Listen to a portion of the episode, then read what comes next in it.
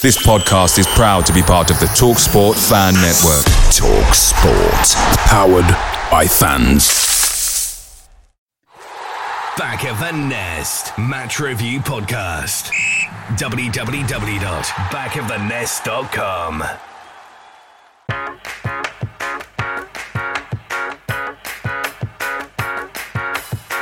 Hello and welcome to the Back of the Nest Review Show. My name is Chris Hambling and I'm your show host once again.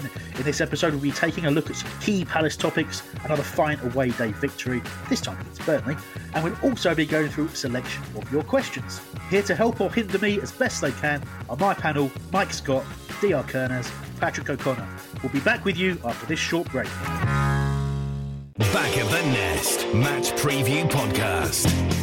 Hello, lovely listeners. It's Terence from the Preview Podcast here, and it's time for the big one. Me, Sam Hesketh, and Mike Scott will be in your ears from late on Thursday night next week to build you up to the game against Brighton at Selhurst Park.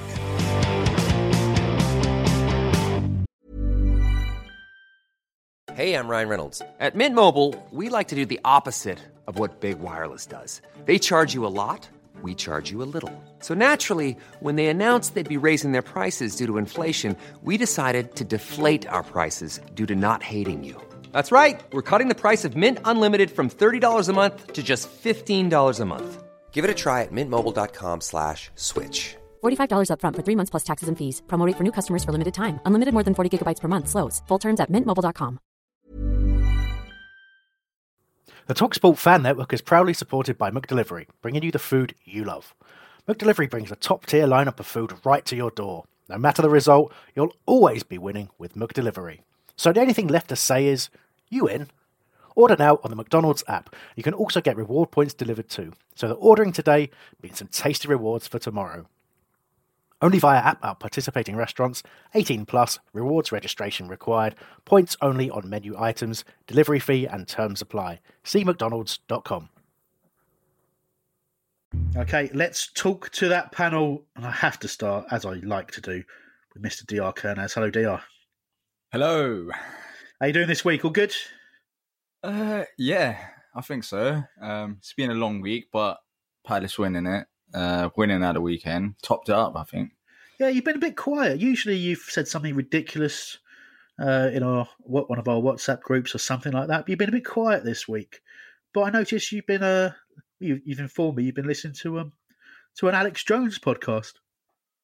Yeah, it just popped up on my timeline. Um, uh, on yesterday, I think yesterday night. Yeah, before I was going to sleep, and before I listened to it, listened to it, the man was man is a lunatic. Honestly, just If, find um, it hilarious.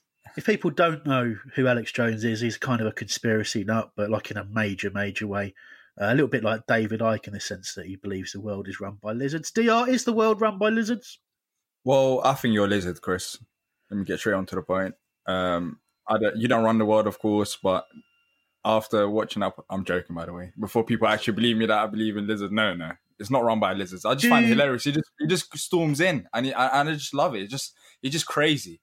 Do you think that, um, you know, if I was a lizard, do, I mean, do, do lizards sweat when they eat like I do? Do you think?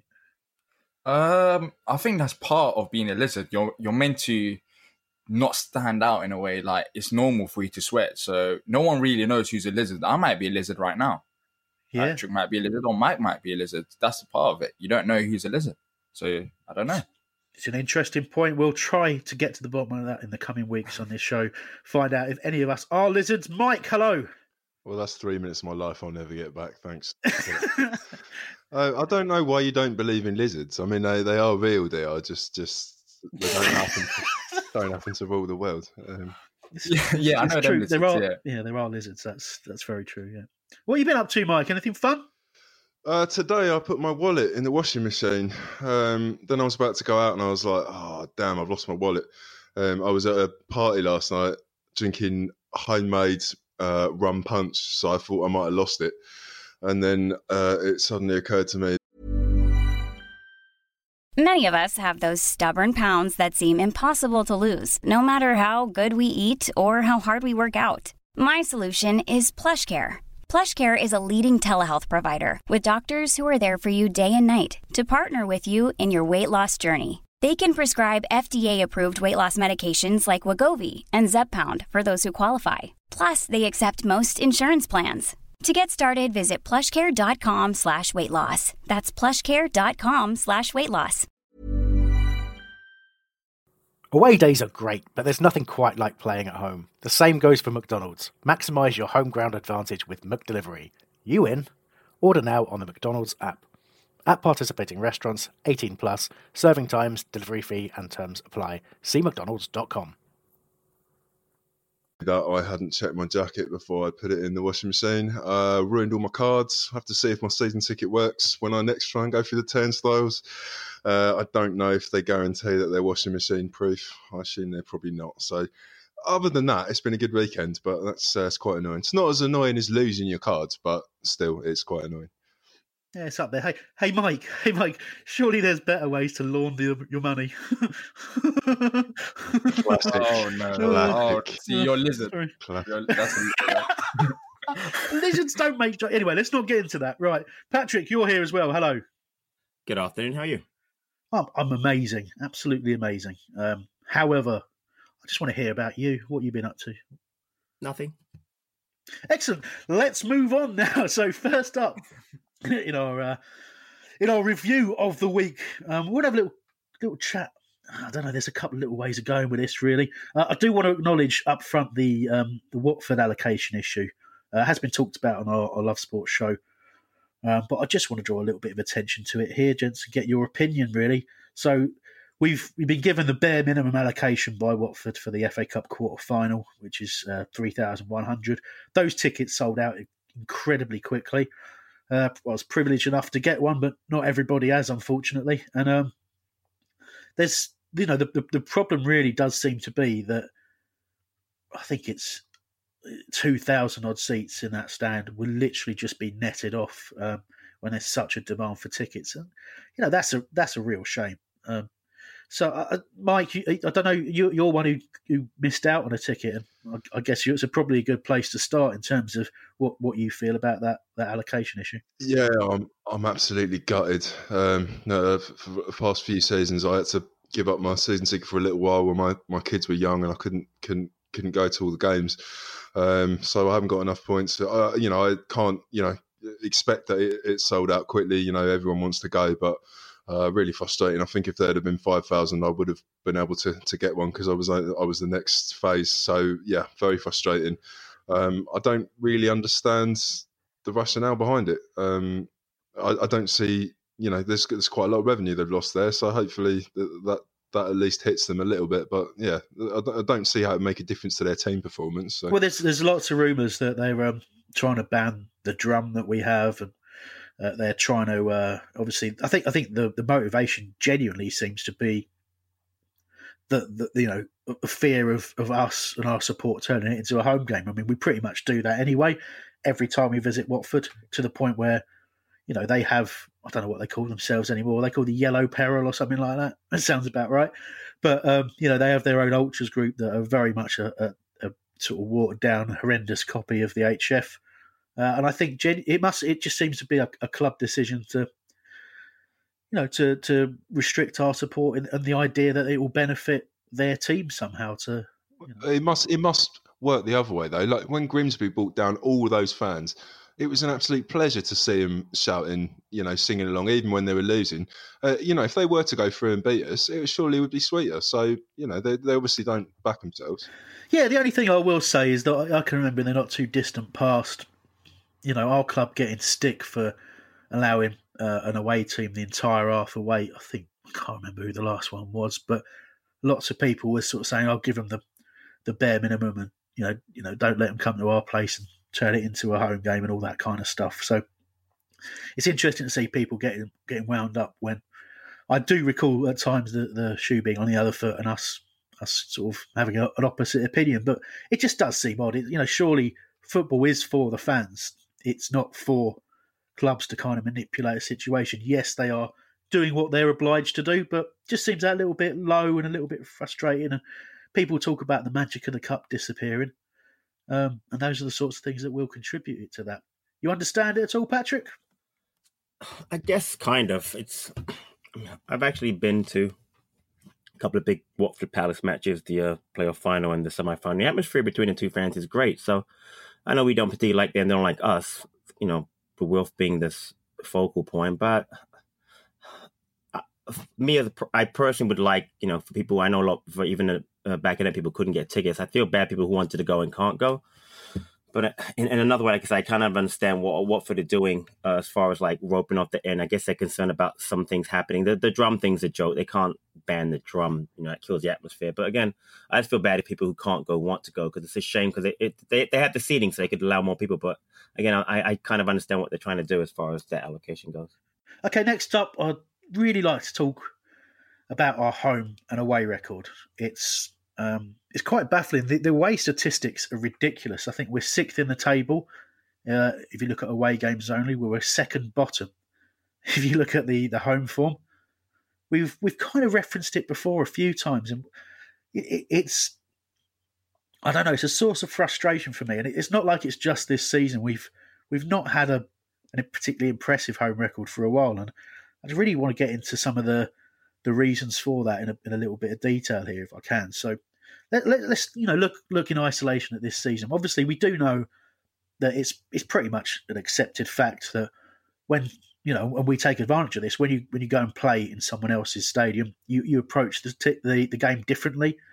Um, you try and shut off their space, stop them playing, and, and ask them to break you down. Unless you're a, a big team with quality players, and you can you can kind of back yourselves to to control the match. So we we don't do that at home. We don't well, we can't control the match, we can't control possession, but we really do seem to struggle to break teams down. Now, it's not only a, a, problem for us, it's a problem for, for many other teams who are similar to ourselves. But the argument, I guess, is do we have the options and do we have the personnel to be able to change that? You know, I talked in the week about I, I would be playing Max Meyer uh, at home games, away games. I'm not necessarily sure that that he is a better option than some of the others in the team. But you know, you're looking for that extra bit of creativity, that extra link between the the defense and the attack, and we've got plenty to talk about with with I think with, Roy this week. But if we can get straight into the, the discussion around why do we succeed or fail, um, you know, away versus home. Um, in deal, what do you think?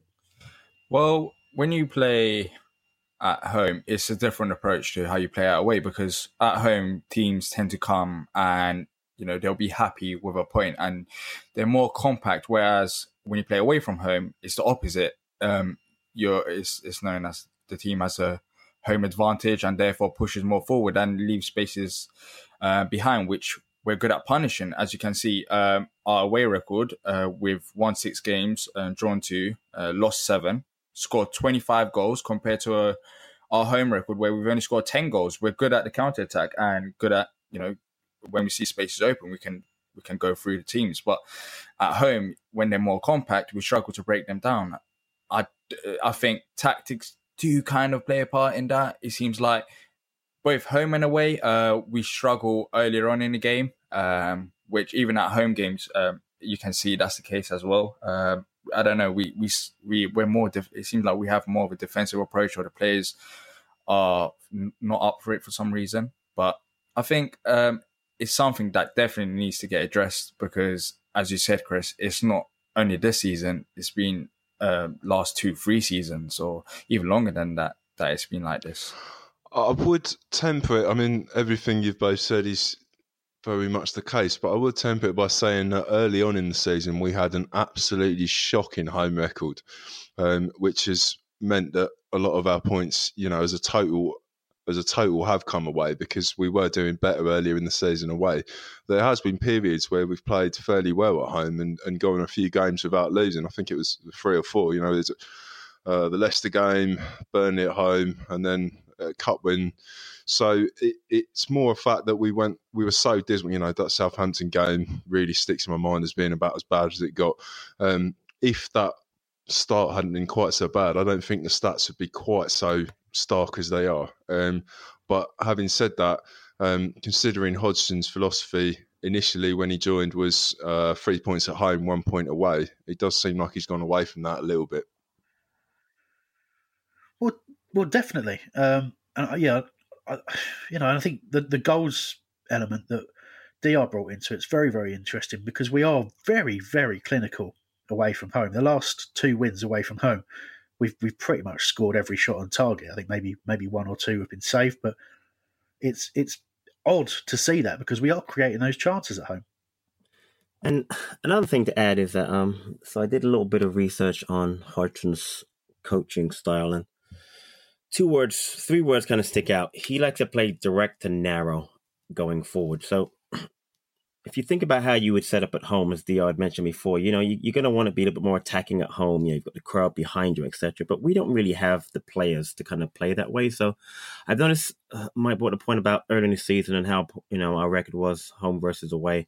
I've noticed that we seem to have ceded possession no matter who we play. Beginning of the year, you know, you're playing teams like Liverpool and Chelsea. Obviously, you're not going to get the possession, but you know, you, you switch it and you're playing Burnley and stuff like that. Even the, even those matches started giving up possession, but that was fine because again, Hodgson wants to play it, uh, you know, more of a direct style. So he plays the, you know, three or four or five midfielders and me try and win the ball in midfield, then, you know, get it to Zaha or Townsend to attack. And then you've got a focal point when we had him, which was Benteke. When he wasn't there, it was Wilf and Andros. And now we have Batshuayi. So the style of play is, is, is kind of set up to be much more suited to, to away. For instance, again, the counter attack style, which has been a Palace staple for years you know, you get the ball, you turn it over, and then you look for, you know, the wide fullbacks to overlap and, and get the ball in. And I just think our style of play is really a something that has more often changed over the last, I would say, three, four months, and is much more suited to play away because of again, that's that's the way Hodgson likes to play. It's very, very important that you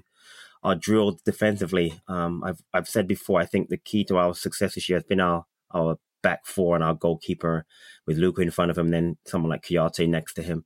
And I think that style is going to work better away. Does it look great at home? No. And I think at some point we've tried to be more uh, aggressive at home and it hasn't worked. We've ended up, you know, drawing with teams like Cardiff nil nil or Newcastle nil nil. We tried to get them more possession. And I think that, like I said, the counter attack style just works in the Premier League for a team like us, a, a mid to low le- level team, than it would be um, at home. I would say that direct, narrow, and quick bursting runs that only last a few seconds is very much my bedroom technique. So uh... that's what she said. Showing off there. Yeah. no, look, uh, go on, go on, Dylan, Yeah, um, I, I understand Patrick's point that we've changed our style, but I'm not I'm not slating Hodgson for this. I'm just saying that we need to adjust to that because our home record shouldn't be one of the it's only Huddersfield have got worse home record than us, and Huddersfield are playing like a championship side. And the fact that we're one place above Huddersfield, Huddersfield is just worrying. If it was somewhere like 15th, 14th, then it's more understandable, but it seems like a crisis. If we want to be a solid top 10 team, then we need to adjust our, our style of play when we're playing at home. Because if we continue like this, then the same thing is going to happen. We, I know we're in a decent position right now, but if we got more wins at home, then right now we'll probably be higher up the table and focus more on top seven finish rather than staying up. Well, exactly, and, and you're right when you talk about about changing it. And uh, for for me, it's I, I just want to see us. I think you know Roy has a degree of acceptance about things when they don't go bad. You know, they're not going well. You know, he believes in his methods, and every, he has every right to do that, given you know his coaching record and his experience. And, and I think the players probably enjoy that about him in the sense that he's very clear and very consistent. And I think players like that kind of thing and that like that kind of environment. But you have to look at it, you know, across at least his time in charge of Palace, and hope that he's trying to figure out a, a way to improve this. Now, I think the trouble is he will always look at it and say, "We've created enough chances." And we, we just haven't finished them, so there's not too much wrong. Um, but for me, I always, whenever we play at home, you could kind of just draw a, a sort of a big circle in the, in the pitch, sort of between sort of defence and attack for us. There's just a huge area of space where someone needs to be. Now, I don't mean playing there because I, you know, as much as people cry out for Max Meyer to be playing in the in behind the striker, that's not really what he wants to do by all accounts, and it's not really the type of player he is. But you're looking for players like him and like McArthur and like Kouyaté to be breaking into that space. I mean, too often at home, you, you, you get the we get the ball out wide, and we do have too few options in the middle. Um, and it's about doing that in a smart way, in a way that doesn't go against the Hodgson um, philosophy of tight spaces between players and you know being defensively organised and getting back in position when you lose the ball, all that kind of stuff. But you know, we also do have to take a risk every now and then. I just think lift that, that lift the number of risk moments. You know, get a couple of players forward when you know when you're chasing a game and you actually want three points. I think at times it feels like we're like, well, okay, if we don't win, at least we get a point. It's not that big a deal. And I think I think that's where a lot of the frustration comes from. As, as supporters, we just want to see our team trying to win a match. And thought popped in my head just now when you were talking, Chris, about Hodgson and Dion mentioned about you know Hodgson, and I just think, and I thought about it yesterday. I'm not sure we've ever played our best 11 players at any point in the season. And I think even he is struggling to figure out what's the best way for players to play. So my, my, my thought is this. Look, you know, look at our goalkeeping situation yesterday, how we switched it. Look at our back four. Our back four is probably our best back four is probably PVA, Sakho, Tomkins, and, and Wan Bissaka. And I would argue that PVA has not had his best season this year, especially defensively. Then you go to the midfield. We can argue all day about the midfield. I understand why he plays Schlupp and Maka. We, we're going to talk, you know, we, we talk about Meyer being in there somewhere. How does he fit in?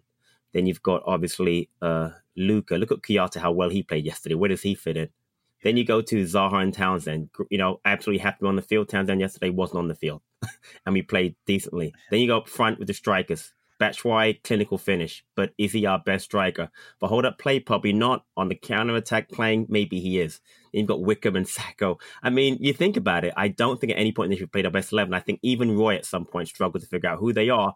And I think once that happens, then you'll see things maybe get better at home. Yeah, certainly. And look, let's let's not get sort of dragged down into talking too much, you know, about the home record as well, because you know, obviously we've I've outlined that it's an issue. But let's look at the flip side as well. We have a fantastic away record, and that is as much as we're we're looking for answers about the home situation. You got to praise the, the club and the players uh, and the management for, for what we do away from home. We look absolutely breathtaking at times, and we're putting people to the sword. We you know we are taking chances, scoring lots of goals. We look really, really dangerous, a proper team, and uh, to me that's incredibly exciting because I'd much rather have that problem to deal with at home, knowing that we're capable of the kind of football that, that we've been seeing away from home. It's been brilliant. And I think it's an easier fix than if you take a team like Brighton who get all their points at home. Um, you know, that the reason that they don't manage to do stuff away is because they don't have the flair and the ability to do it. So the fact that you do means it, must be an easier fix to do it at home. And when you say that we're 19th in the form league at home. Well, most teams get most of their points from home, so um, you know it's natural that we'll be higher up in the in the league just by winning a few away in that particular. So it's a slightly skewed stat, I think, uh, in that we're the, we're one of the rare teams that does the opposite to what everyone else does. So I wouldn't read quite too much into it. No, for sure, but um, but without doubt, it's, it's definitely something worth talking about. Something else worth talking about.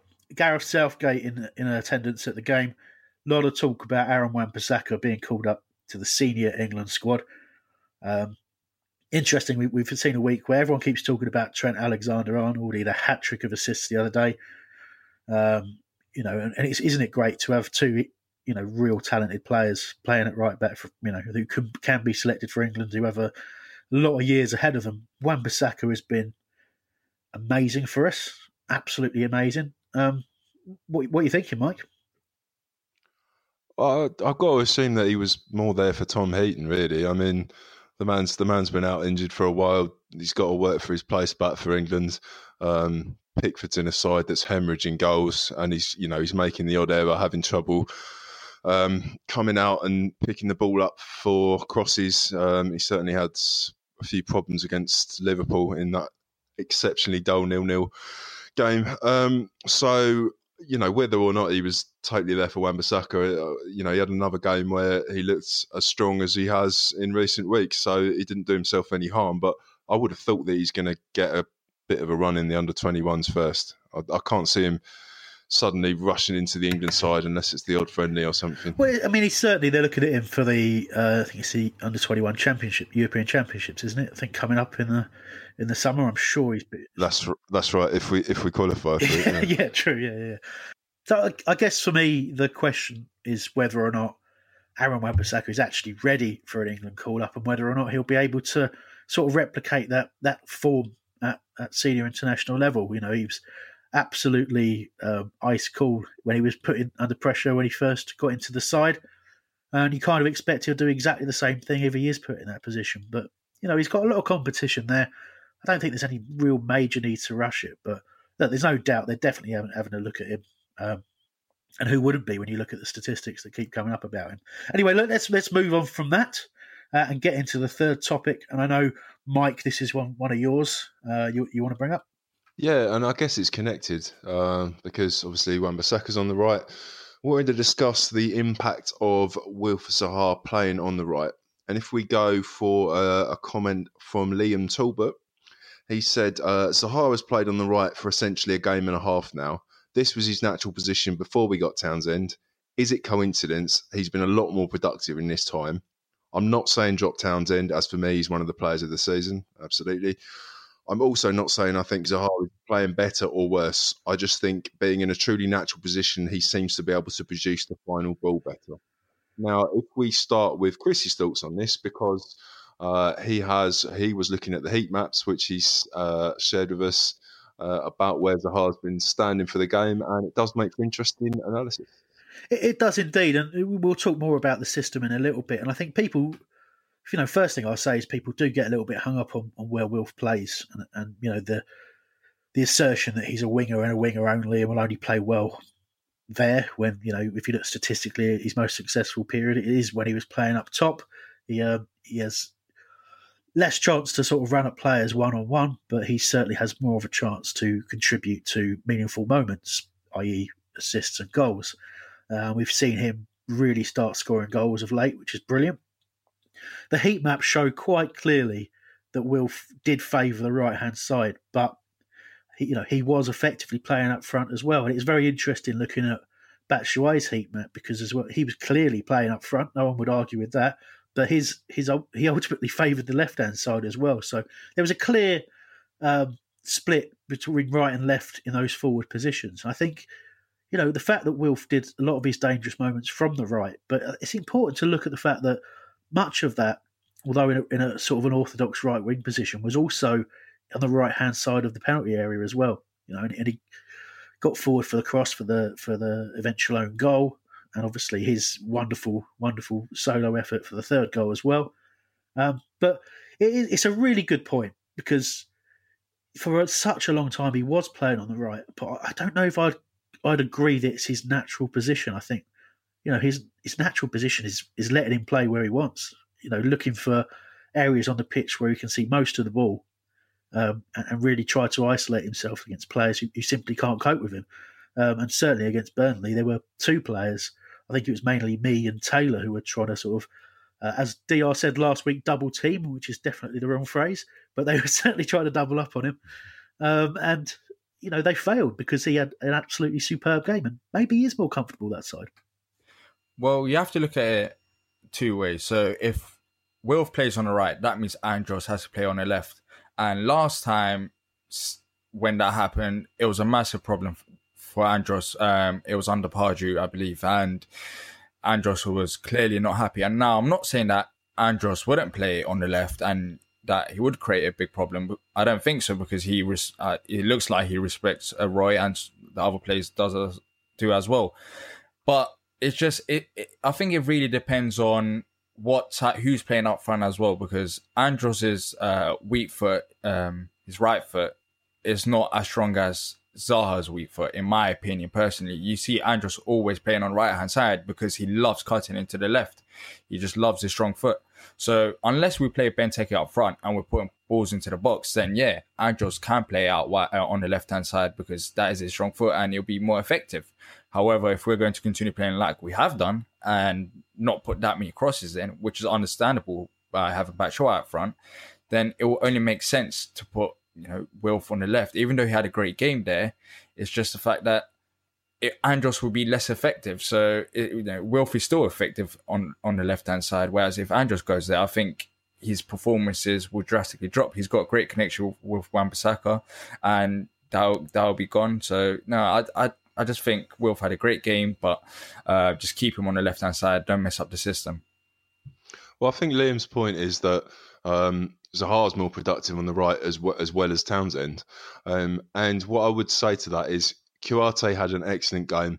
Um, you know, to see him and Meyer, my expectation would have been uh, that uh, Milivojevic and Kouyaté stayed back more, and then Meyer went up. Now, all, all three goals had an involvement from Kouyaté, um, who had I thought we had an excellent game, um, and then behind him is Wan-Bissaka, who again can be excellent going forward. Whereas if you take Zaha Pan on the left, uh, behind him he's got um, he's got PVA, who hasn't had the greatest time of it recently, and those sort of little triangular passes and one twos haven't necessarily been there. So this comes back to a point or a similar point to what Terence made uh, on the previous show last week, where he said, in a way, he'd like for Zaha to go off to a, a big side to see what he can do with decent players around him. Well, I think yesterday, um, with Kouyaté doing so well and Wan-Bissaka being that support, you got a glimpse of exactly what Zaha can do when he's surrounded by players that can really support him, and that's exactly what happened. And I'd like to add that um, I just want Wolf to get the ball more. I, I think, as Chris mentioned, I think the left side, right side thing is way over uh, overemphasized and overthought. If you look at uh, some of Wolf's uh, better plays, uh, you know they're on the left side. The goals, the goal against West Ham this season, goal last year, he can cut in from either side. You know, he's basically two foot. He likes to cut in. And unlike Tandros, who, Andros, who loves to be on the right side, cutting his left foot, Wolf doesn't really care. He'll chop you and chop you and chop you. You go back and look at yesterday's goal until you fall down, then he'll shoot and he'll score. So that's a little bit overblown. I mean, you know, a great stat is that, you know, uh, Kane, Salah, and get the third person, Lukaku, only players that have scored more goals away from home than, than Wolf has. So, and he hasn't been playing on the right the entire season. So again, I think, I think it's a little bit overblown as far as which side to play, and just get the ball to Wolf and we'll be fine. Yeah, I, I totally agree with that. Um, what I would and this this will take us nicely into into the next uh, section as well. Um, I think Mike's point about get, getting the right players around Wilf is is very much um, spot on. You see, I think you know we, we're talking about if Wilf plays right side, Andros has to play left. In the system that we actually picked, which, like I say, we will we will get into now, it, you can actually do both um, it would it would involve accepting that the right side narrow pl- midfielder, which w- was Kouyaté, it was it would involve accepting a bit of a risk and putting Andros in that position because, as I said, Wilf played up front. He played up front alongside Batshuayi. It just so happened that the the way the game panned out, the space was out there on the right hand side, and you know the link up play with Wan-Bissaka was, was his best way of getting involved in the game. But he, you know, he was playing as a forward, so you can take that risk, and maybe that's the sort of thing we're talking about when you're playing when we're playing at home and we're trying to be more of an attacking force. That's the kind of risk that you could potentially take. But obviously, you wouldn't want to drop Kouyaté after a great performance like that. And you know, maybe it's Andros that has to sit out. But I don't necessarily think he has to play the other side to Wilf. Um, that, that's not always going to be the case. Um, Patrick, you've got your hand up. That's why I paused there. Sorry, Mikey, you're going to have to edit that.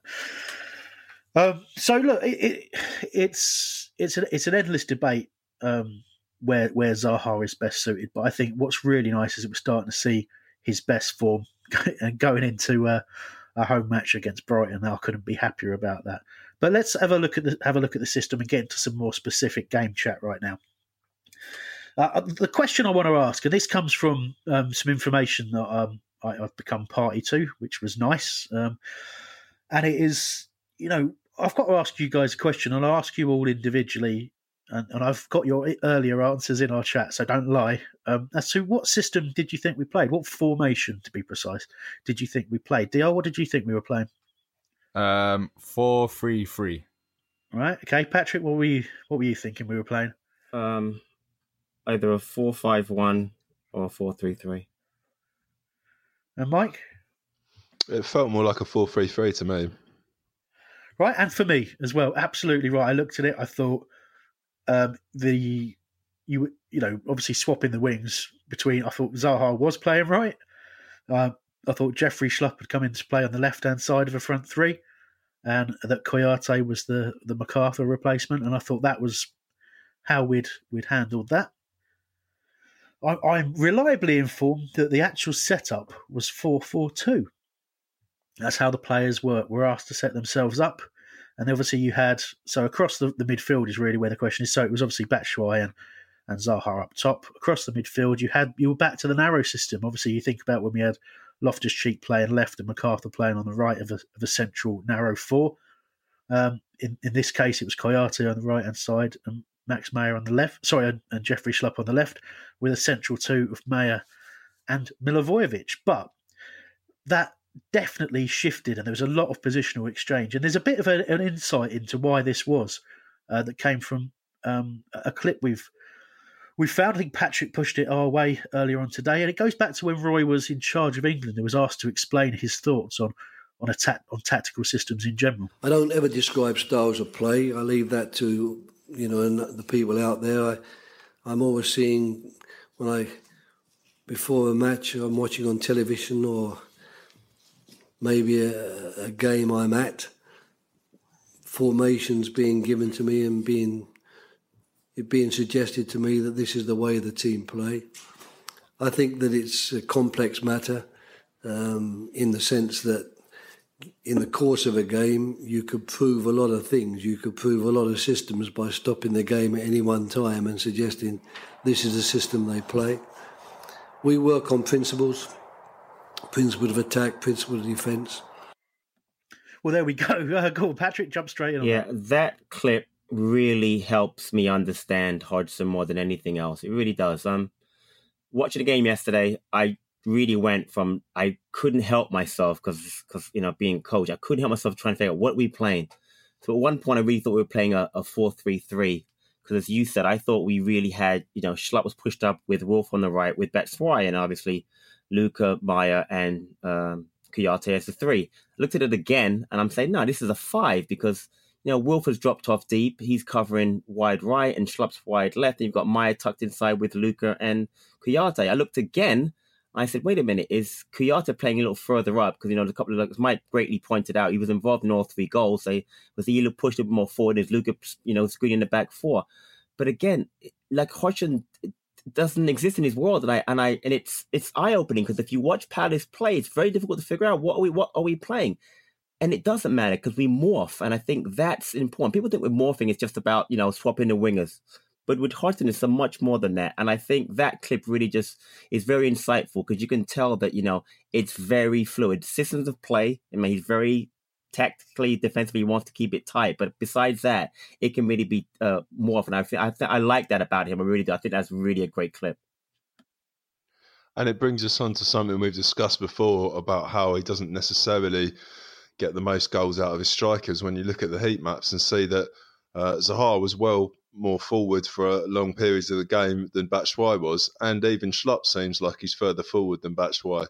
Um, so you know that's that's only going to confuse the Burnley side, and I wonder if they quite expected Zaha to be playing uh, in the positions that he was because the the kind of space they were giving him, say for the first goal, um, it's not very it's not very Burnley like, um, and you know the element of surprise. It's not just the Monty Python thing; it's pretty useful sometimes.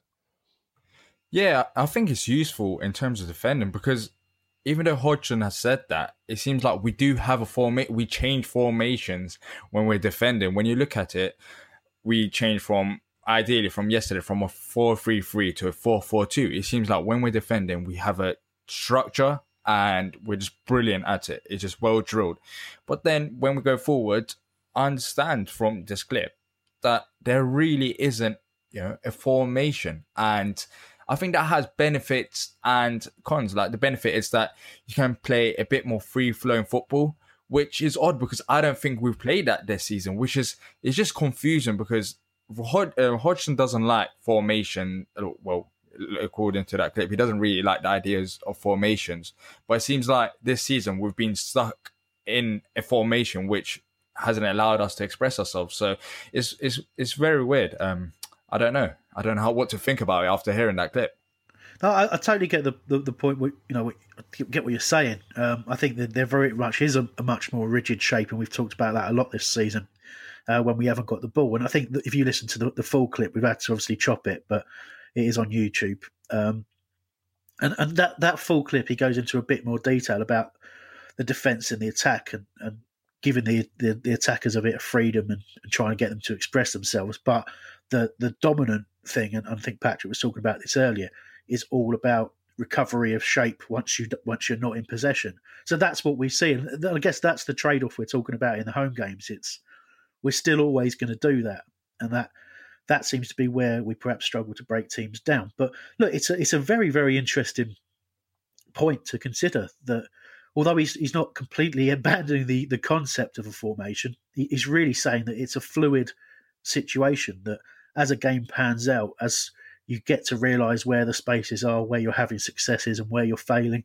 For example, you know, we're we're very good at defending narrow and forces, forcing teams out wide. So quite often during the course of a game, they will understand that the space against us is out wide, and their fullback, uh, you know, position fullbacks will overlap, try and double up on our fullbacks and, and get crosses into the box because they can't play through the centre. That's that's what happens there. Uh, and we, you know, we obviously do the same in our in our attacking play, where we're, you know, players are moving to the areas where they can be effective. But I think it's that's a that's a, you know, you kind of said it, it in the right way, Dr. It's there are pros and cons to that, and I think we see the pros away from home and perhaps the cons at home. Um, can last season uh, when we had Ruben Loftus Cheek is uh you know what Hodgson described we were seeing it free flowing football playing you know fast and there wasn't really formation doing great one two passes. So can you argue that maybe it's the players that have somehow let us down this season? Uh, I know Ruben Loftus Cheek uh, we're missing him we're missing Yohan Cabaye. have did them players impact us so much that you know getting them out the side has resulted us in struggling going forward because last season we are just passing the ball about. Just look at the Leicester game. We are playing like Bar- like we are playing like Barcelona. Just it was just unbelievable how fast, how quick you know the passes were. But this season, for some reason, them passes are not connecting, and we're not playing at the speed we played last season. So, is it down to the players then?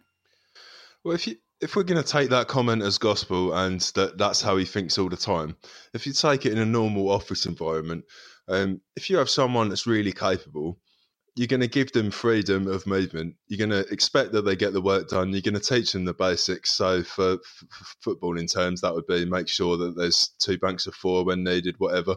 But then you're giving them freedom. So, with an office employee, you might say, you know, as long as you get your work done, I don't care where you are. Other people, you'd be micromanaging enormously, making sure they're there, checking them in, checking them out, checking they're doing work. So, it's a real tightrope because if you start giving people um, the kind of options where they can make their own decisions. You've got to trust them, and if it doesn't work, it's very easy for that to to, to not end up with the, the stuff that you want. So if he's just missing those passes that Loftus Cheek gave us last season, then that kind of mentality is going to fall down pretty quickly, as it did for England when we were absolutely crap. So, um, you know, it's it's quite a dangerous thing to play, and he, you'd have to back his players immensely. And if we haven't got quite as as sort of strong and dynamic a squad as last season, then that's going to happen. Yeah.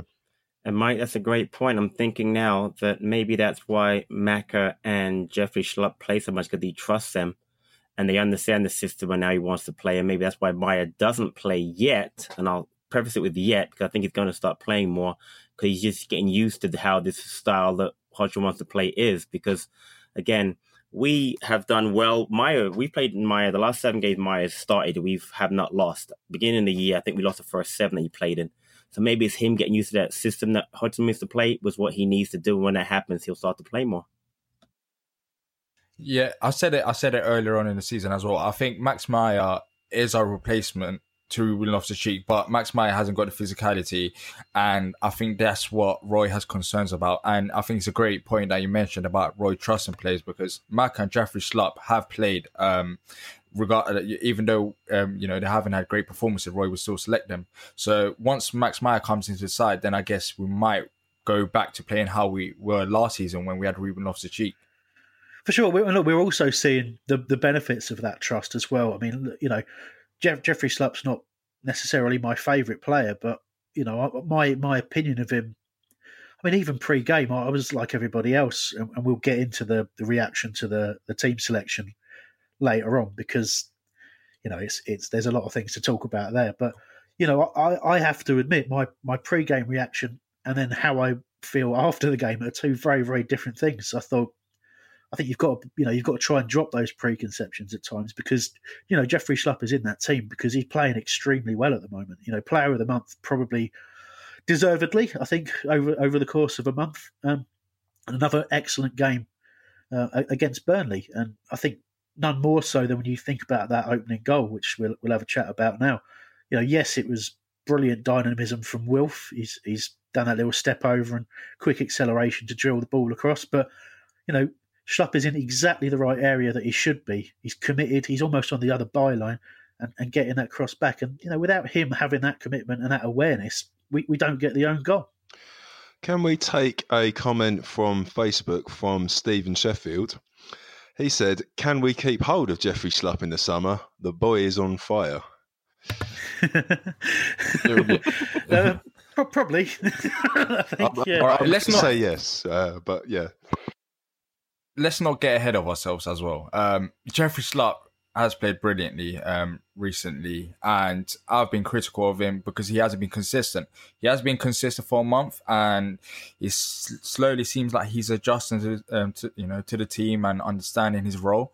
So that's a positive. And yesterday he contributed to that goal, but I don't think we're at that stage that we have to worry about losing Jeffrey Schlupp. He's not playing that great. He's playing. He's playing how we should play. Whereas before he was you know, playing uh, below average. So I'm not that concerned about losing Jeffrey Schlupp.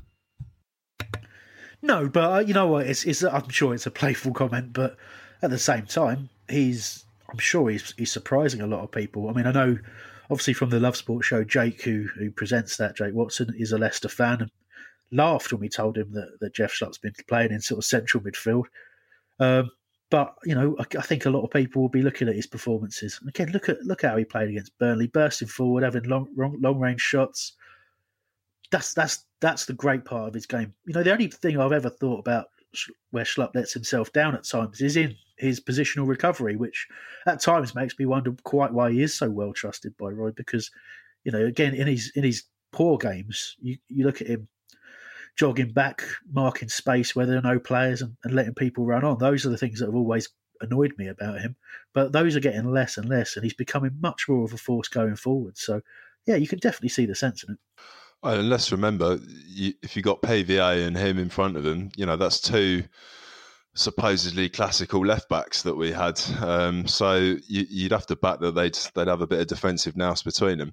But the thing I wanted to bring up, if we go to the first goal, um, when Zaha's crossed it across. It's not very often that we've got um, two people by the byline. So if the ball goes right across, someone on the other flank's there to knock it back in. Um, and got to give him credit for that. And I, I was really impressed. Um, you know, because what before the game, if you were going to go with that formation and expect that he was playing a 4-4-2 with uh, someone on the left without Townsend, and one would think, oh, it's it's Ayew who's going to play there. So you know that that was great. That it, it, was a team goal and it was lucky, but um, was definitely in the right place at the right time. Yeah, no, look, let's not make any any uh, excuses. That we actually had a very poor first half again. It was very similar to the Leicester game, where you know you could argue we're lucky to be in front, um, almost to the point you feel the need to apologise. But you know, again, much much better second half. And again, in that second half, let's talk about goal number two because what a beauty that was! So satisfying to see you know, the, the centre forward, if you like, smashing the ball home. But the work that went on before it, obviously Zaha getting on the ball um, from from Kouyaté, playing it out to Wan-Bissaka, gets grief from people about not being able to cross. That I mean, that's first of all, it isn't true. You know, he, it, he it was... has he has overhit crosses in the past, but hasn't everybody. But absolutely brilliant first time balling that, that allows that perfect finish from from Batshuayi.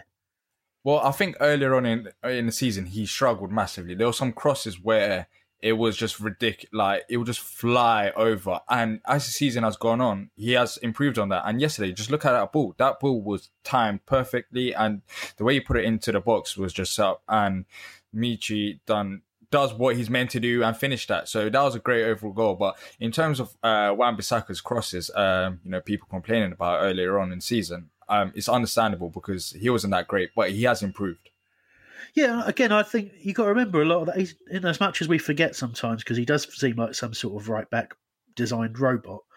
But you know, he he is a human being as well, and every every player gets in that position where they're they're putting that final ball in, and then the adrenaline rises, and they they take a swipe at it, or they comes off the outside of the foot as they're trying to hook the foot round it because they're running at pace.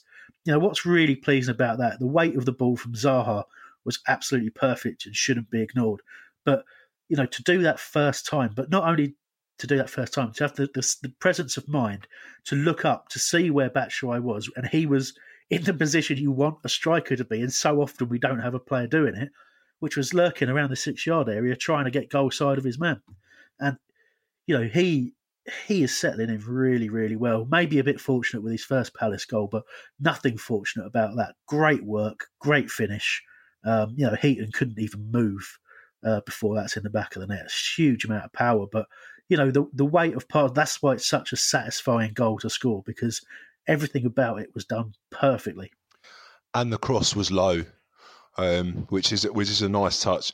Uh, when there's a bit of um, a bit of worry and you're knocking the ball in and you're not quite sure, you might knock it high, but to knock it on the floor like that, absolutely great stuff. And when I used to bunk off work and go and watch the under 23s on a Monday, um, I did see Wan-Bissaka and, and they did put him. I didn't. I don't remember him defending. I, I, I remember him being right of midfield and, and running with the ball. So you know, he's still young. Some of his crosses have been overhit, but that's probably as a result of him uh, crossing them from deeper than what he was used to in the under in the under twenty three squad. So I, I, might be wrong if anyone's an under twenty three expert. You know, I only saw a few games, but um, it, it's something that he, he, was doing when he was a lot younger. So you know, he's got it in his locker. Um, everyone's overhit stuff in the past. I wouldn't worry about that. Um, but that's why you just you just couldn't see Benteke taking that like that. So uh, really impressed with him, and hopefully, if he can get I don't know half a dozen by the end of the season, I think I think we've got a we've got a decent line there. Um, Mike makes a good point about um the, the cross. I, just think that as far as crossing goes, those kind of crosses are a lot easier to work on and to do than the ones you know when you float the ball in looking for a, a Benteke to head the ball in. I think that um that's something you could just tell that Palace must be practicing. I know Wolf made a comment the third goal. He says I've done that kind of goal many times in five v five in training. And if you watch any of the videos, you see that that's exact kind of goals that we score. But that second goal, there's so much good about it. You know, the Kouyaté run, the the, the ball by Wilf, the, the the the cross. But again, it's Batshuayi's class. I underestimated him. I'm not going to lie. I, I was glad when you signed him, but I just didn't think he was this type of a striker. He's what we've been really calling out for. He's very, very good in in and around the box, and he find those those pockets of space, uh, as Mike just said. You know, top of the box, uh, you know, penalty spot, wherever it be, it would be. You know, he's he's got footwork, he's got skill, he's got ability. I mean, he's a he's a really clinical player, and he's a confidence player. I mentioned it last week. I just I just I, you can see he's oozing confidence right now. Yeah, he made that mistake on that Ben me head back and he didn't, you know, the first touch went poor, etc. But just as far as his, his finishing the concern, he's really showed me that, you know, from last week's, you know, the the, the getting ball off his knee to this week, he's really coming to his own, and I'm looking forward to seeing him score more goals with uh, with more opportunities. Yeah, on on uh, Batshuayi, sometimes his shot shot selection may seem ridiculous. Uh, for example, in the first half, he had Zaha on his right, uh, I think Jeffrey Schlupp on his left, and he just he just decided to shoot when he could have gave to Zaha and created a better opportunity. But sometimes you need that in a striker. I think we've been missing that. It gives something for defenders to think about. And um, as the time goes on, it just shows that he he doesn't care. He has no fear. So I think that's another positive for us because we've lacked strikers that haven't had no fear. It seems like Benteke when we've had him, he he over uh, thought about his shot selection. So that's good to have uh, from him. Yeah, for sure. And, and, you know, the one thing I really like about Batshuayi is he, is he plays with a smile on his face, like he's actually enjoying being a professional footballer. I think it's always good to see that. You look at the impact, and I hate to talk about him, but the impact of, of Solskjaer at Man United, all he's really done is is let let them enjoy their football again. And I think players who play and enjoy it, like you know, you see Wilf when Wilf's enjoying a game and not caught up in the frustration of it all. He, he's genuinely a joy to watch as well. Um, so I think that's that's an important part of having someone like Batshuayi who's positive, direct, understands that he's a striker, and yeah, as you say, dear, great that he takes on a shot, even even though it's probably the wrong choice. You'd rather see a you know a, a striker who's desperate to score and is, is, willing to back his ability like that. And you know, you talk about Benteke, it's a confidence thing, and you're absolutely right. He overthinks everything, and that's and that's why he struggles now. and it's going to be very difficult for him to get that back unless he uh, unless he has a run of games and a run of goals. But um, let's talk about Wilfried Zaha's third goal. Um, well, sorry, Palace's third goal, Wilfried Zaha's first goal. Um, and there's only real one word one word to say, isn't it? Chops. Just chops. Lamb chops. Lamb chops. Absolutely brilliant. Uh, you know, again, Patrick said it all. He's, he's he talked about the fact he does that in training.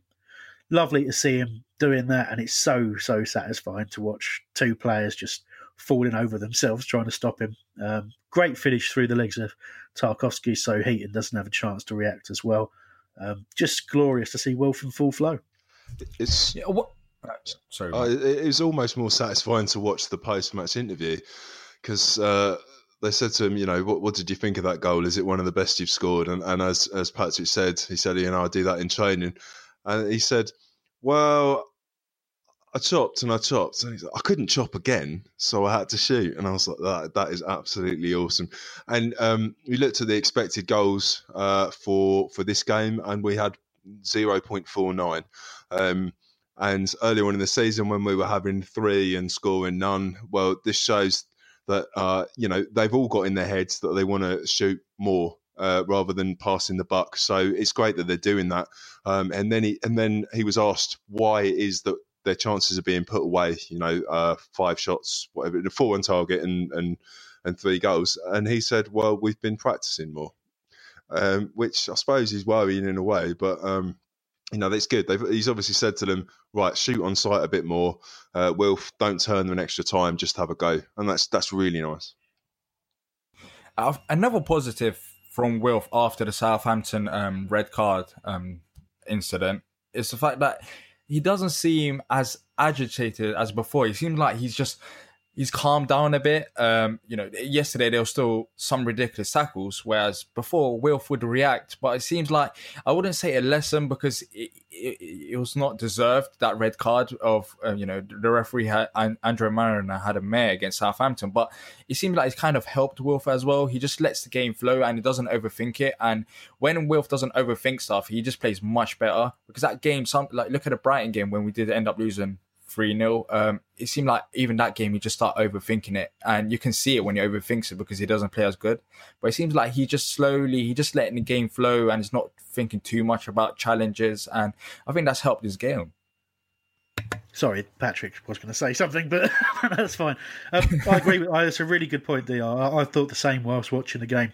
Um, he was much quicker to sort of just get to his feet after a challenge, and he almost sort of walk away smiling rather than, than react to it. And I think you know you, you shied away from the word lesson there, but he said after the Southampton game that he would learn from it.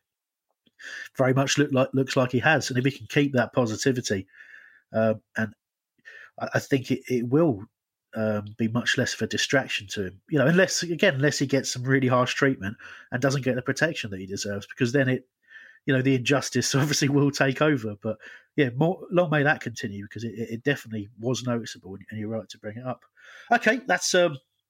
Well, just before I uh, uh, finish the sort of game chat, I do want to point out that we were talking about heat maps earlier on, and a selection of those will be available if you're listening on Acast. They'll pop up as images during that section, so um, have a look at that. Otherwise, pop yourself over to whoscored.com, check out the match report and the, the match centre on there, for all that kind of information. It's uh, it's always interesting. Well, not not for everybody, but for those of you that are interested by those sorts of things, it's quite quite good to have a look at.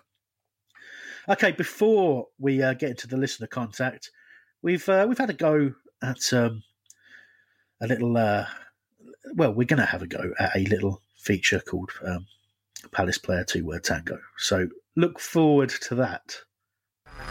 There are 99 reasons to hate Brighton. Homophobia, homophobia doesn't need to be one of them. Follow us on Twitter at Proud and Palace. Okay, it's time for Palace Player Two Word Tango. Uh, the rules are, and we've had to keep this simple because we are a simple bunch and we've definitely not wasted 40 minutes of our time trying to record it properly. So, what we're going with is it, it sounds very, very simple, and in many ways it is. Each member of the panel just has to name a Palace player, any Palace player, past or present. There are no more rules than that, other than it is in time to some ever increasingly fast music. Uh, we'll see who flaps first. Um, it will be in the order of me, uh, then Mike, then DR, then Patrick. That's me, followed by Mike, followed by DR, followed by Patrick, then back two me again if we are so lucky. Sounds simple, guys. Let's do it. You gotta listen out for this gap. Say a player's name, but don't flap. Something like John Salako. It's Palace players to word tango. Armstrong. Dikgacoi. Adebayor. Right. Townsend.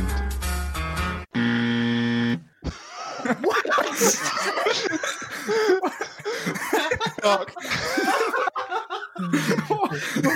Well, Mike, Mike's out. Mike is out because that was just mind numbing. You know what? I'm glad I'm out. I'm glad I'm out. Okay, music will start hmm. again. It will begin funny. with you, DR. Okay. Dan. Oh boy. Ward. Oh fuck! I did it. I'm out. I'm, I'm out. I'm out. I'm out. I'm out. I panicked. I panicked immediately because I thought I haven't. I haven't been thinking of a player, so I just said it in Patrick's turn because as soon as a player popped in my head, sorry, dear, unbelievable. Sorry, Mike. I apologise. I apologise for my uh, aspersions cast in your direction. Uh, it's amazing how you panic, isn't it? So it's between DR and Patrick, and we're starting with DR again. Gayle. Batshuayi. Gabardini. Balassi. Zaha. Right. Souaré. Young. Sproni. Fennec. Sakho. Sakho. Schlupp. Nicholas. Scannell. Coleman. Repetition. I- Repetition. I did Coleman. Couldn't have. Oh, You did That Coleman is- in the, in the other game. is unbelievable. No, I did it this one as well. Oh wow. It's the, it's actually the one I shouted over you. Um, Right, that's why I didn't hear it. That's, that should not be allowed. oh Jesus, Patrick, that's you've you've gone immediately into competitive mode, haven't you? There. I know. I, What? what? I hate to lose. so So anyway, right. I'm going to name every player from the 80s, but that's okay. I know, and I kind of felt that Dr had the current squad in front of him. no. We're just going through the. the It's worth Um, saying, people, that we're up for some podcast awards soon, and I think we'll be playing this particular highlight reel for you Well, all. We're going to go with all the all the outtakes as well. If we send them the full, let's face it, hour long package. I think we are in some serious chance of some silverware uh, there, and rightly so. Hope you enjoyed that. I didn't. Yeah, I did. It was all right. I'll be better. We'll, we'll try something next week. Maybe that again. Maybe something different. Right, it is listener contact time. Uh, each of us have chosen a question from you. Thank you to everybody else who who messaged in. We can't get to them all. We read them all, as I say, every single week. Um, we we do appreciate every single one of them. But Dr, you are first up. Yes, we've got a question from Martin at Martin D2356. He asks, Can you analyze Meyer's performance? I think uh, Max Meyer uh, yesterday, he, he didn't have the greatest of games. I think this was a good opportunity for him. But what I find more confusing is the fact that Roy knew what side of what type of side Burnley are. That's why he dropped Guaita for Hennessy. That's why he dropped um, Martin Kelly for Scott Dann. So I was surprised for Max Meyer to start in that game because Burnley's a physical team. And I spoke about earlier, Max Meyer is not known to be a physical player. And just at the game, he just seemed to struggle really with the physicality. And that's why I think he was out of the game. Because if you actually look at his passing accuracy, it wasn't as bad as you know people turn out to be. It was similar to Luka's.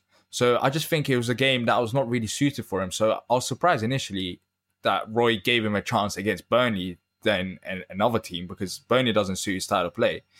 But you know, he did in terms of in terms of his actual playing style, he he his passing, he didn't really struggle as much. But I just think it's just really just one thing, physicality. So I was surprised that Roy started him.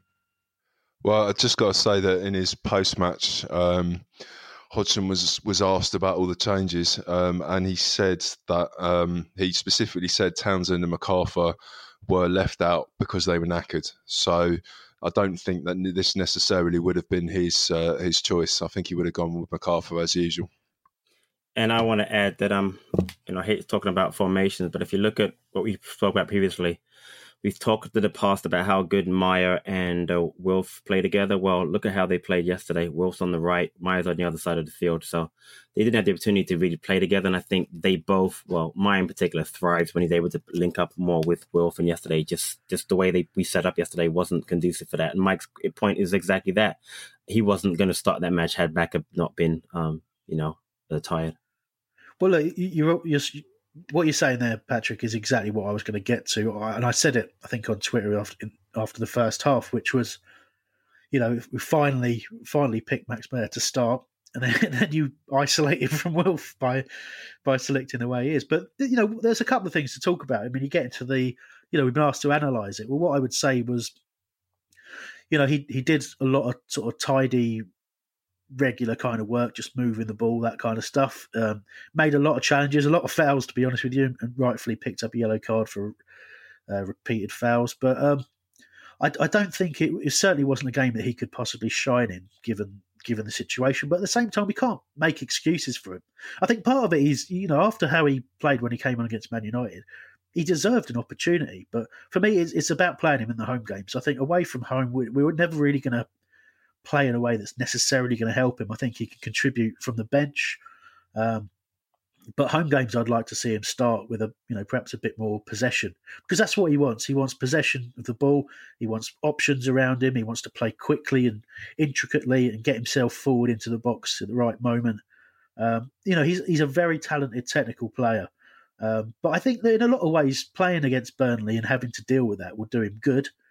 Um, but look, it, and, and the, the, other point that was raised by you, Dr, about him, you know, not doing too differently to to Milivojevic. Again, in the who scored sort of statistical ratings, um, he, he, he was fractionally lower um, out of, out of ten than, than Milivojevic was. There wasn't a huge difference between the two.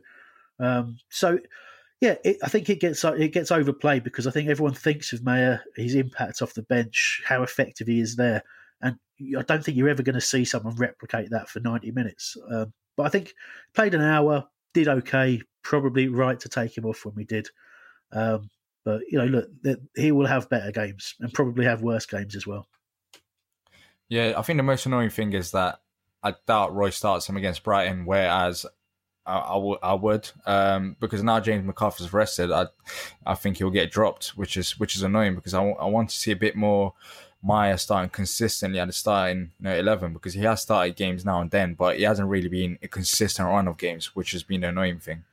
Yeah, and I think if you were a, a cynic, you would perhaps suggest that playing McArthur where he did against who he did actually gives him a reason to to not start him against Brighton and not play him in the next game. But I think more realistically, you know, he will go with the players he trusts next game. And you know, McCart- uh, Meyer had an opportunity there to play out of his skin and keep his place probably didn't do enough, let's face it. All right, Mike, you're up next. Yeah, let's get on to the subject of everyone's favourite uh, historian and enthusiast of German history between 1933 and 1945. you can't say that. Wayne, Wayne Hennessy. Uh, Christopher Stevens on Facebook. I don't know if he said this tongue in cheek or not.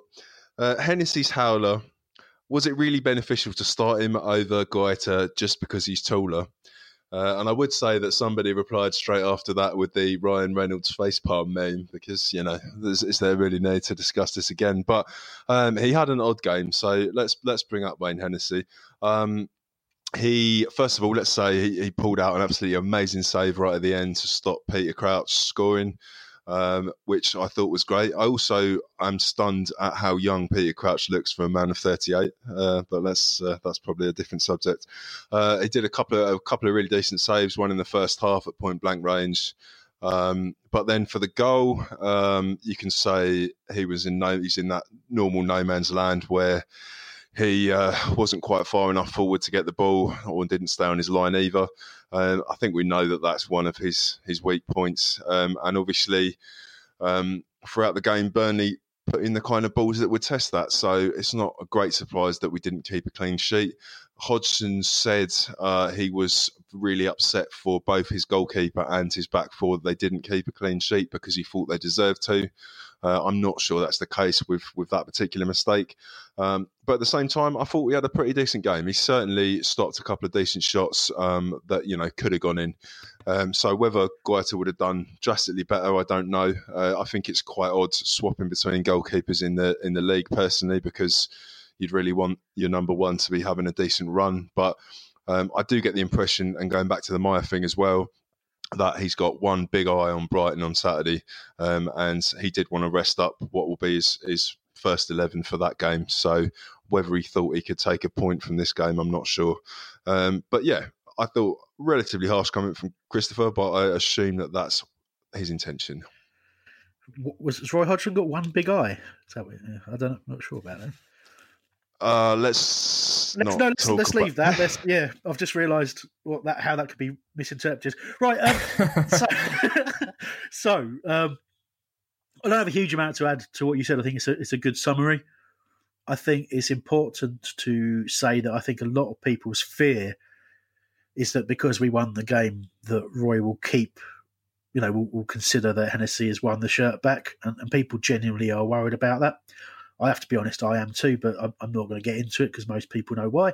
Uh, but what you know, I think it's really important to say that, as you pointed out, he made some some good saves, and the, the save from Crouch was excellent. But it kind of brings into focus what my issue with the explanation is, which is I don't have that much of a problem with with Hennessy as a shot stopper. I think more often than not, he makes the saves that he's expected to make, and every now and then he'll he'll pull out a, a really good save. I think to select him because you're expecting a lot of high balls into the box, I think he's you know he's he's very very indecisive in the air, um, and you can see that indecision in, in, the goal. I mean, a few people have said that's not his fault, and, or there was a foul on Luka or something like that. But bottom bottom line is he's got no business coming for that. And yes, I suppose you could you could make an excuse and say perhaps the wind diverted the ball because it was very windy. Um, but you can see it. He, he comes for the ball. He's looking at it and he realizes it's dropping, and it's not just dropping slightly beyond his reach. It's you know you're talking about five six foot out, you know, from where he can possibly get to in a reasonable manner. And I think you know it's difficult to imagine anyone scoring a, a simpler header than, than Ashley Barnes did. So that that's where he, you know, unfortunately, he lets lets himself down in that moment. But you know, he, he didn't have a terrible game at all. He, you know, he, he he did what was needed. Yeah, I think he struggled a bit though. Um, as you said, Chris, the conditions were not nice. But then again, he did he didn't have the greatest of games, but then he didn't have the worst of games because he made a great save towards um, towards the end of the game.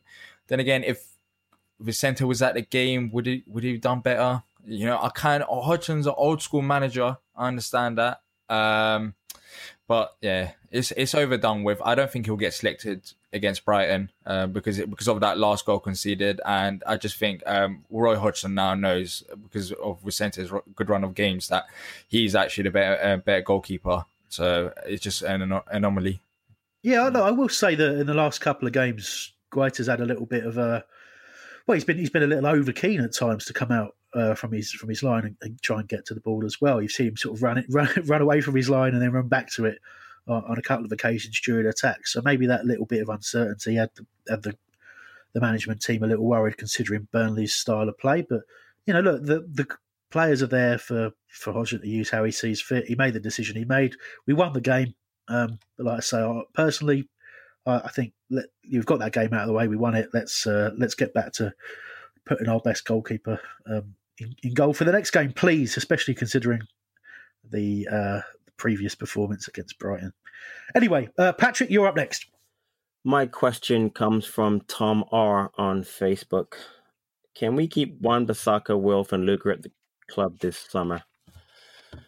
Well, Tom, I would um, answer the following way. I don't think Wan-Bissaka, though I've seen the media reports of so many people looking to sign him, I don't think we in position to sell a player who's so young, uh, who've just signed a new contract, and we have a need for it right back. Wilf, a different story. If we've said on this podcast before, I'd like to see him go to a top European side and get a chance to play because of the fact that um, I think it's just time. He went to Man United when he shouldn't have gone. He was too young, which is which is the uh, thing that one should be careful about. And um, I think he's he'd be great at like a Dortmund or, or a similar PSG or something like that. Luka is an interesting case um, because uh, I believe that he's entering the next last year, the last year of his contract. He's played in Europe before. Would he want to go on to bigger and better? What I was saying the end is for all three. I think it really comes down to the club's ambition. Um, I'm tired of uh, fighting relegation every year on a personal level. I'm tired of not winning any major trophies. I think the club needs to move forward um, during the summer and really look to uh, get, um, you know, look up the table instead of keep looking down. And if Hodgson's going to be the person in charge, can we go next year for a top 10 finish and, and to win the cup as opposed to what happened this year? So I think it really comes down to what's the club's ambition and does that line up with what Wan-Bissaka, Wilf, and Luka want to do going forward? I think we need to have a strong finish this year. Um, I can see Wan-Bissaka and Luka staying, but I won't be that surprised if Wilf does end up leaving if we finish around 13th and get, you know, knocked out of FA Cup against Watford or in the semi final. So I think a good cup run is needed um, for Zaha's sake because he's he's around, I think, 26 years old now. So he's he's entering his prime and he wouldn't want his prime wasted fighting for relegation every year, which is understandable. So he might request a transfer. So I think we need to finish this season off strongly. We're only 10 points uh, below seventh place, so we're not that far off. Um, if we if we finish in the top ten and possibly go to the FA Cup final, and who knows, um, I think that's a better chance of Will staying. But as you said, uh, Patrick, it's all about ambition. The club needs to up its ambition, and we need to play a more exciting football for at times for them players to stay finishing in the top 10 in an FA Cup. That's optimistic, isn't it? Um, I would be absolutely gutted, Tom, if all three of them left. Um, I, have been worried a little bit about the contract with um, Milivojevic, but fairly confident he'll sign another one. Um, you know, we're talking about club captain, we're talking about default penalty taker. Uh, he knows how much the, the fans love him. Um, I know initially he was saying things about when he first came about how he had various options at various clubs and he had to think about it very hard. Um, but he's obviously a fan of playing in the Premier League, so I, I, would imagine it would have to be another Premier League club to take him off us. Um, so I'm, I'm, fairly confident about that. Wan-Bissaka is the one I'm least confident about. I, I, you know, there's been rumours this week about United wanting him. I know that Man City are already keen. You know, Kyle Walker seems to be in decline, um, and they've both got the kind of money that could um, tempt him away. You know, he's not on enormous wages right now compared with some other players. So I can, I, am you know, I wouldn't be surprised if he goes. Zaha, you know, 125 grand a week. Uh, people would have to pay more than that, you know, from an ambitious club. And I think he's done enough in people's minds. Um, you know, high profile sending off. Okay, it was the first sending off in a long time, but um, I think people sort of doubt his temperament, and for whatever reason, people like Adrian Durham have made it seem like he's he's a diver. Um, so I'm not. So I'd be more surprised if he went than uh, sorry, um, if he if Wan-Bissaka stayed than uh, Zaha staying personally. Okay, and just to sort of sum it up for myself, uh, you know, I'll, I'll start with Wan-Bissaka, and I, I said this on Love Sport in a in a post match review. Um, there's part of me that thinks that the club has a bit of a difficult decision if someone comes in with the sort of money that's being rumoured. And, and, the reason I say that, and it's not because I don't think that that Wan-Bissaka can improve considerably, and that he, he can't end up being one of the, you know, the best right backs you'll ever see. But at the same time, because he kind of came out of nowhere, and it, you know, I don't think you know, you go back a year, and I'm not sure the club thought of him as an asset that was worth that sort of money. So there will be, if someone comes in with a bid of that size, there has to be some sort of consideration of will he ever be, will his stock be that high again? You know, will he be able to kick on, specifically kick on at Palace? What are his own ambitions? And, you know, basically, will we ever get that kind of bid for him again? Personally, you know, that's not my consideration. I think he's one of the best right backs I've seen.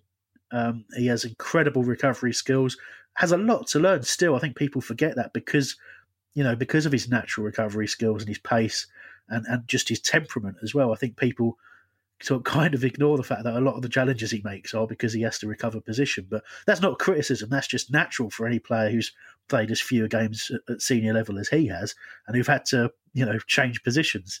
Uh, from playing playing in different forward areas uh, throughout their youth, so that's that's not a criticism, and I think he's certainly got the capability, and he clearly is learning quickly um, and and benefiting from the players around him. So I don't I don't want to over over speak, but you know I can see that there's potentially a bit of a decision decision to make there. Um, I don't want to get into the others. Dr, very quickly, you want to talk? Yeah, what fee are you talking about? Forty million. Yeah, but yeah, but people don't realize as well as you know as good as Wilf is going forward, Wan Bissaka plays a major part in our defense. So losing him for 40 million, I think, will be too low. He's only 20, 20 years old, and he's in, uh, that English part plays a massive part to price tags because they're overvalued than other uh, players from other countries. So I think if you keep him for a season or two, that fee could. If Kyle Walker went for 55 million, I could see Wan Bissaka going for 55 to 60 million as well.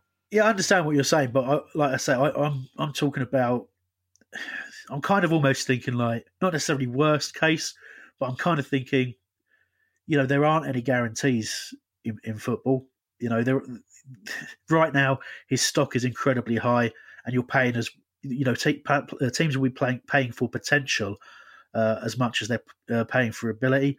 There's a lot of teams after a decent right back right now. I think the real question for us is what could we do with that kind of money? If we, we chose to take it. Could we go out and get an, an accomplished right back who would be maybe not as good, but certainly good enough for our purposes?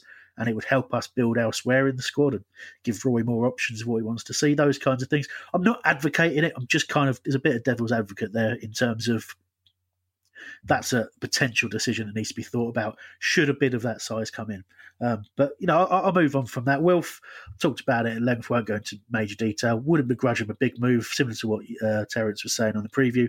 Be nice to see him play for a for a really big team with great players around him. But at the same time, myself, the selfish part of me thinks, you know, he's settled, he's happy, he's got a long contract. There's a big sell on fee to Man United, um, so someone's going to have to pay an awful lot of money uh, to get him from us while he's under a, such a long contract. So it's a very difficult transfer to see happening unless somebody decides that they're desperate and throws a, a huge sum of money at us.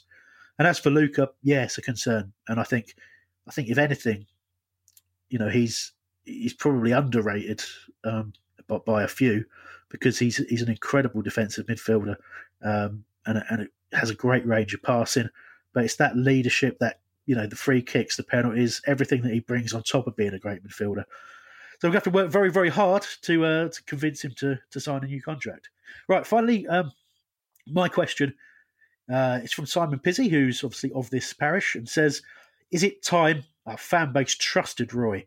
We finally have a squad which allows for ro- uh, for rotation." Uh, and he got abuse pre-match. Um, so I sort of addressed that a little bit earlier, but I want to get into a bit more detail before we end today. Um, yes, it is undoubtedly time that we trusted Roy a bit more than we do. I don't have any problem with anyone questioning anything that Roy does. I, I responded in a similar fashion um, initially to the to the team lineup, and it's funny you you kind of didn't think about the fact that, that we played well. If anyone had you know the, the usuals had started, they would have had to have played three games in a week and you, you kind of forgot that when you saw the lineup because there were five changes, and mainly because the keeper changed. I think people saw that and thought, "What? What on earth is going on? How can you drop Townsend? How can you drop the keeper?" But I think you know, once you applied logic and saw how we played, I think that melted away. And I think there's a lesson for us all. I said it a few weeks back. You know, Roy regularly makes me feel like an idiot. Um, it doesn't mean you can't question him. Again, we saw loads of people saying, "Well, that's that's why Roy is a football manager." It's like Roy Roy will make mistakes. The, the staff will make mistakes. We can question those. We're not our opinions as as fans aren't worthless, um, but I don't really see what the point is in abusing him. He won't he won't see it because I doubt, I doubt he's on Twitter. But at the same time, it isn't nice to call him abusive names because you don't agree with his team selection. Um, and you know, while he's getting results, you're going to look very very stupid indeed. I think this is more a question about should people be such dicks on Twitter, isn't it? Really, um, That's what it, that's what it boils down to. Um, Yeah. be, be a little bit of a dick. By all means, be a little bit of a dick. Make a comment that maybe you don't believe occasionally, but just moaning for the sake of moaning all the time, like a few people in around me in the lower Holmesdale. Just literally, if they won the lottery, they'd be pissed off it wasn't another million. Just there's no need for it. He's 71. He probably could not care less. And we've got 33 points already. We're going to be fine. I, really don't see how anyone can criticise him much. No, look, we there there are times where you do wonder what on earth is going on, and I think you go back to earlier in the season where we, we just weren't using subs, and it was you know there was that lack of trust in the rest of the players, and it just seemed absolutely bewildering. And I think there's still people, there's still a lot of people hanging on to that, and of course there are. You know, I have doubts, you know, about about Roy at times, and, and I've been very open and honest about that, and I'm very pleased every time he proves me wrong because I'm not precious about whether I'm right or wrong. I just, you know, I form an opinion, and it's it's it's either going to be correct or incorrect. But as you say, Mike, it's just stop being dicks. Stop, stop it. you know, and it's, it's far from limited to football and Palace, but my word, it's it's painful to see at times. You know, if you if you find yourself every week reacting in such a strong way and being abusive, and then by the end you're like, oh yeah, we, we won. You'll end up not being able to enjoy a victory because you you know you're too worked up about how wrong you are. You know, again, just question it, wonder what's going on, but then you know that's it. You don't need to don't need to be a moron about it. Well, well, Roy doesn't. Roy probably has a Nokia three thousand. Um, so I doubt he has Twitter, and I think I think there should be a petition to give Roy an iPhone and let him go on Twitter, as I think it'll be fascinating to hear his views. Um, uh, there's always going there's always, there's always going to be fans that moan and abuse him personally, but who cares? Roy doesn't care. Um, I think as fans, you said it brilliant, Chris. As fans, Roy does, you know, Roy does the uh, um, do mistakes, so we can criticize him, but it's not personal criticism like slagging him off for his age or his speech. Then that's just nonsense. But yeah, who Roy's cares? a 32-10 man, and he clearly plays Snake. Yeah, that's, there's no question. He's got Is the all time all time high score on Snake, I reckon. Um, no, I, I, you know, as as you gents all know, I I save all my reactionary crap for the WhatsApp chat that we have, and then I put a nice reasoned opinion on Twitter to make myself look better. But you know, I, I'm not. You know, everyone has strong reactions to to things that they don't agree with at times. You know, and I'm, I'm really annoyed with myself about how negative I've become this season. I, I'll put that out there right now, and I'm making a conscious effort to be more positive, but you know that fails at times. Um, but there is there's not an awful lot to be negative about. I mean, you know, we we joked about you know DR State in that earlier top ten and FA Cup final, but hey, you know, it's still it's still technically on the cards, isn't it? You know, we could we could have one of our best seasons ever right now. Um, you know, we're we're we're very much looking like we're well. I can't see us going down at all, especially with Cardiff imploding the way they are. So look, it's it's a really good time to be a Palace fan. It really, really is. I want to add one thing. I put this out on Twitter yesterday, so I'll read it now. Okay, since Roy knows more about football than all of us, no, no more punditry, podcasts, newspaper articles, magazines, or tweets about him. And no talking about the decision down the pub. You Yeah, know what I mean? exactly. So what, that that I'll be honest, that it, I ended up muting someone on Twitter yesterday because of it, because of the just the constant. Oh, you know that's what you get for questioning manager. It's like, Come on, that's what we exist for. That you know, it's Just remain silent every time we play a game. Forward review silent. Dot dot dot. Just so nothing. next week- Listen next to question. week- Dot dot dot. next week we'll just we'll read out the result and, then end we'll either pod, say yeah. that was good or that wasn't good, and then that's it. I think some First people game interview pos- silent. Yeah, I think some people would possibly prefer that, but hey, um, that is what it is. Okay, brilliant stuff. Thank you very much, gentlemen. Um, those of you at home won't know what a challenging recording session this has been, but it really was. Um so excellent stuff. Thanks to Mikey as well for producing. Cheers for listening. Uh, make sure you uh, share this podcast with your fellow Palace friends. Make sure you subscribe to get all of our content. Of course, we have the Love Sports Show Tuesday, 7 till 9 p.m. That will be live on, on Love Sports channels and also out as a podcast shortly afterwards. And of course, the preview show will be previewing that horrible game against the South Coast Shite. And um, yeah, I'm sure they'll have a lot of fun doing that as well. Uh, obviously, rate us five stars. Loads of you have done that. It's been really good. We've been jumping up the charts, loads more new listeners. Keep that coming. It really helps. It makes us feel worthwhile. Um, you know, that's, that's always a good thing. So um, yeah, let's uh, let's do this. Bye. well, unless you have a Nokia 500 or 3000, you have no excuse. I want to go. I'm going to check it.